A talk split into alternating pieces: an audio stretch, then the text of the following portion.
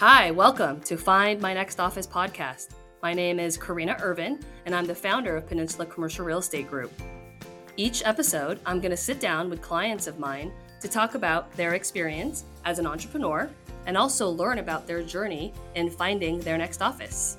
Please enjoy this next episode, and thanks so much for listening.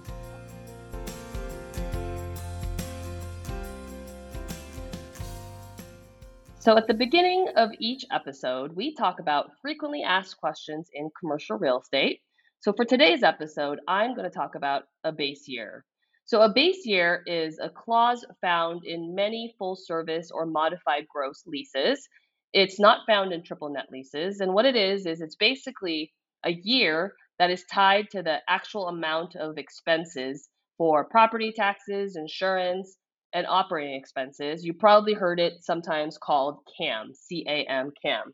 And this is what it takes to run the property in a specific year, which is why it's called the base year.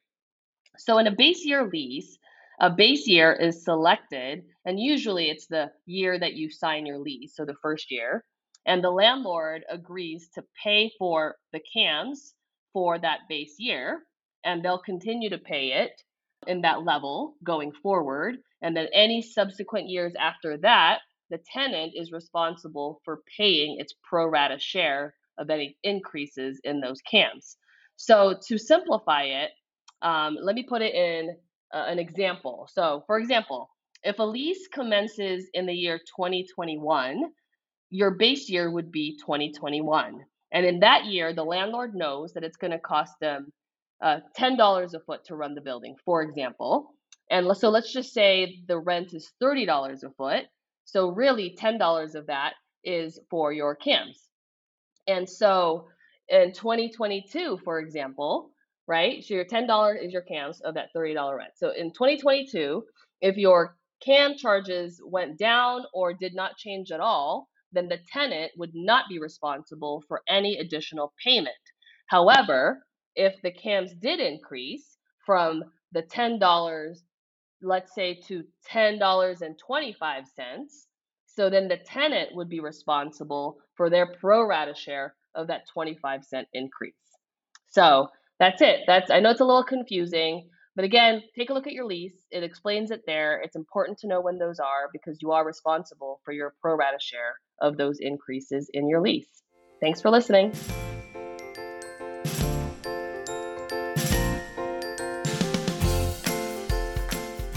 Today, I am so excited to have my friend and my client, Subriana Pierce, on. Subriana is one of the founders and the managing partner at Navigator Sales and Marketing. Their company is a boutique food and beverage broker, and they represent specialty, ethnic, organic, and emerging brands. I'll let Subriana tell you more about her company in a bit, but want to tell you a little bit about this very accomplished woman. Um, I met Subriana actually through one of my fellow USC board members, Steve Takeda, and Steve just knew off the bat that we would hit it off and we would be a great connection with each other. Um, we both have the same passion uh, for collaborating and supporting other women entrepreneurs, and I think that is so great that you know Subriana and I share that. Um, not only is she an accomplished executive and an entrepreneur herself, but she also gives back and is very active in the community. Some of the awards that she's received top women in grocery, top 100 executives under 50. She's also received the Humanitarian Award for the food industry by the California Conference for Equality and Justice, just to name a few. So that's that's quite a accomplishment, quite a resume. So Subriana, tell us a little bit more about yourself.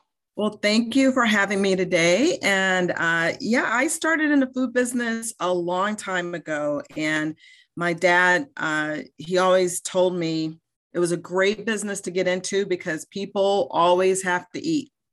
So, uh, never uh, was more true during COVID, obviously, when you know it was probably our biggest year in sales, where grocery industry just uh, you know took off. So um, I was like, Dad, you were absolutely right but I have been in the business a long time, started out in Chicago, Jewel Osco, working through the stores, the back rooms, produce departments, and then went over to the manufacturing side of working at Frito Lay in sales and marketing.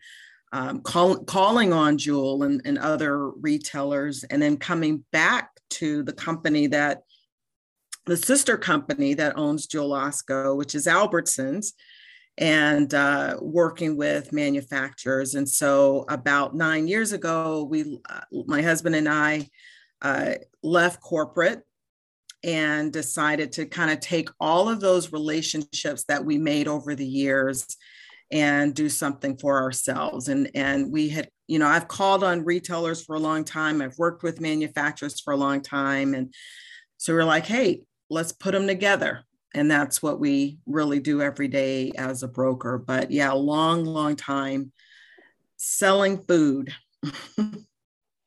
I love that journey. And, and obviously it takes a lot of courage to leave that secure job. You're an executive at these big corporations.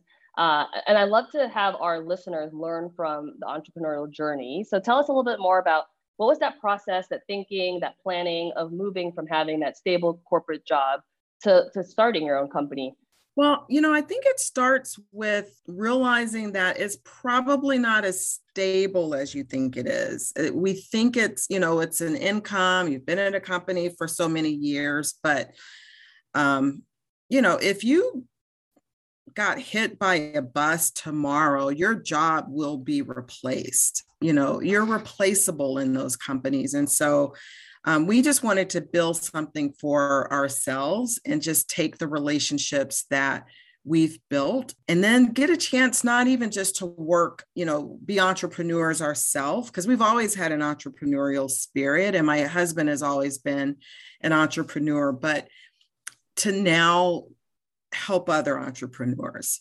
So it was an opportunity for us as kind of a family owned business helping other family owned businesses see their products, see their family recipes, see their family histories make it to the shelves of grocery stores.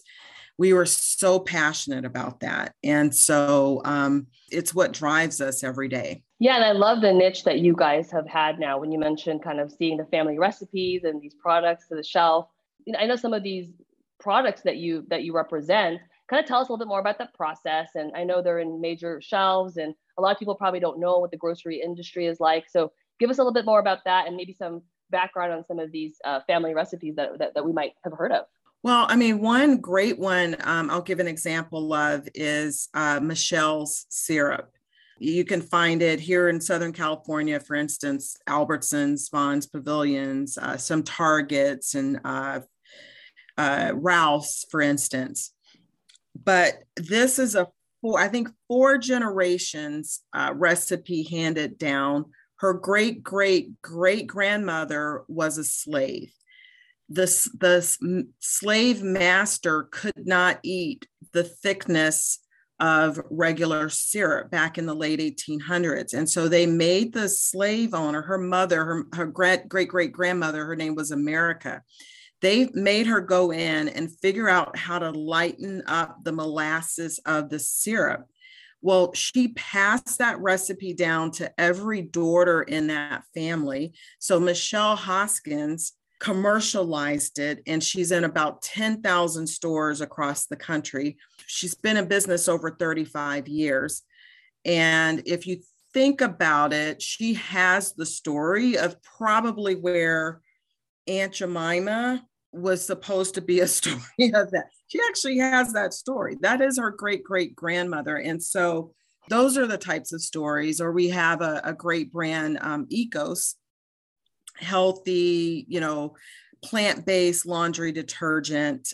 And it's family owned business. And uh, so, uh, immigrant from Greece comes over with you know $14 in his pocket has a stay in homeless shelters in chicago uh, but he grew up cleaning not with some chemical. It was actually things out of the backyard. It was plants. It was lemon. It was you know things that they had in their yard and he cleaned with. And so he created this company i think now 54 years ago. And now it's the one of the largest green cleaning companies in the world. Um, i think there's an amazon movie there's a movie about them actually called the green store we actually uh, streamed it a couple of months ago Um, but again, it's a family owned business. It's now one of the still only family owned green cleaning companies left. And so we get to represent them. And so these, you know, these now have become bigger companies, but that same entrepreneurial spirit that founded those companies is still running those companies. And that's who we get to partner with every day. And that's that's what we're passionate about because it's like, how do we dig in? How do we grow our relationships? How do we take those great brands and bring them to market and drive distribution for them? Yeah, and you can really hear the passion uh, in, in, in your storytelling for, for your clients. So not only are you obviously a business and a successful business at that, but you're an integral part in these in these uh, companies' success. So kudos to you. Um, so obviously the name of our podcast is Find My Next Office. Can you tell us a little bit about the transition from your first office to your next office, whether that be a home office or you know something like that that our that our listeners can learn from?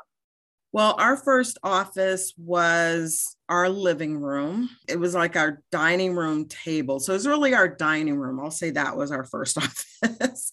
and we um, we would get products. I mean, early on, we just kind of took any kind of products, and people were like, Oh, you used to work at Albertsons, so you can probably get my product into Albertsons. And we were like, Yeah, sure, bring it on. We'll take your product. Not, you know, really, we didn't have a strong vetting system back at the time in the uh, nine years ago. But um, so, yeah, we'd store samples in our garage you know we'd have everything lined up you know on the dining room table. The kids were like what are you guys into now? I mean that's where it all started. All we needed was a, a computer and wi-fi. So um, after that we we started to partner up with the merchandising company that their company would go into stores and check to make sure the products we were selling were actually on the shelf. They work for major companies and then they just helped us out when they could. But they had an office and they had one little office, extra office. So they allowed us to come in and and squeeze into that office and they had a conference room and that was really all we wanted, right? Because now we could start to interview and court clients, but tell them, well, we have an office space, you know, we've got a conference room. And so we would bring them into that. And without their help, you know, we wouldn't have gotten um, to be able to court some of the clients that we actually still have now. And so that was, you know, kind of the next move from there. Yeah, that's a beautiful story. More, most of most of my guests and most of the entrepreneurs I talk to, small to mid-sized businesses, start similarly. Right? We all bootstrap, we all start in our home office, and we transition.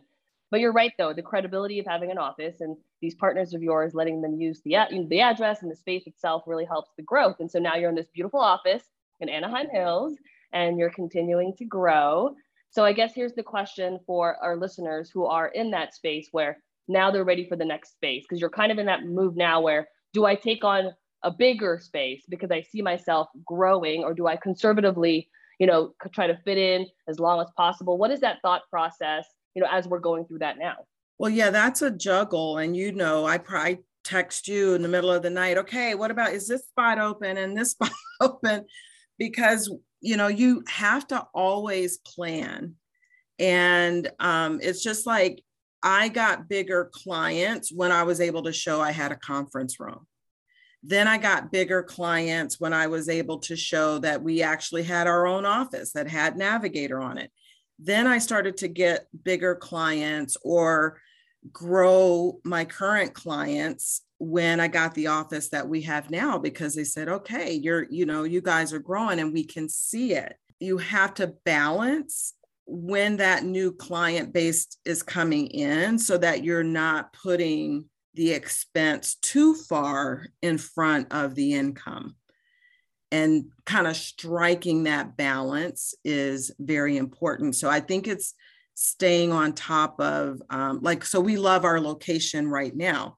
So for us, it's like, okay, what else is in that building? And just staying on top of when is it going to become available? And then who's our next client and when is that going to hit and when is this next office going to open up so just staying on top of that and being looped in with someone like you that helps guide us on that is what we need. That's how we're going to get to the next spot. Yeah, I love that advice because there's so many other companies who don't plan ahead and who take more than they need because they they are just kind of their eyes are bigger than their stomach kind of thing and we end up you know subleasing the space and they lose a lot of money from that. So i think those are important lessons to to pay attention to. So thank you for sharing that. At the end of each episode we ask our guests the same three questions. The first one is give us one piece of advice from your whole office space search experience that you think can help someone else. I know I've had a lot of people ask me this question about, you know, well, maybe I should do WeWork or we should do, you know, some of these so I don't have to get into a lease or I don't have to do this. But I think our clients these days are looking for stability.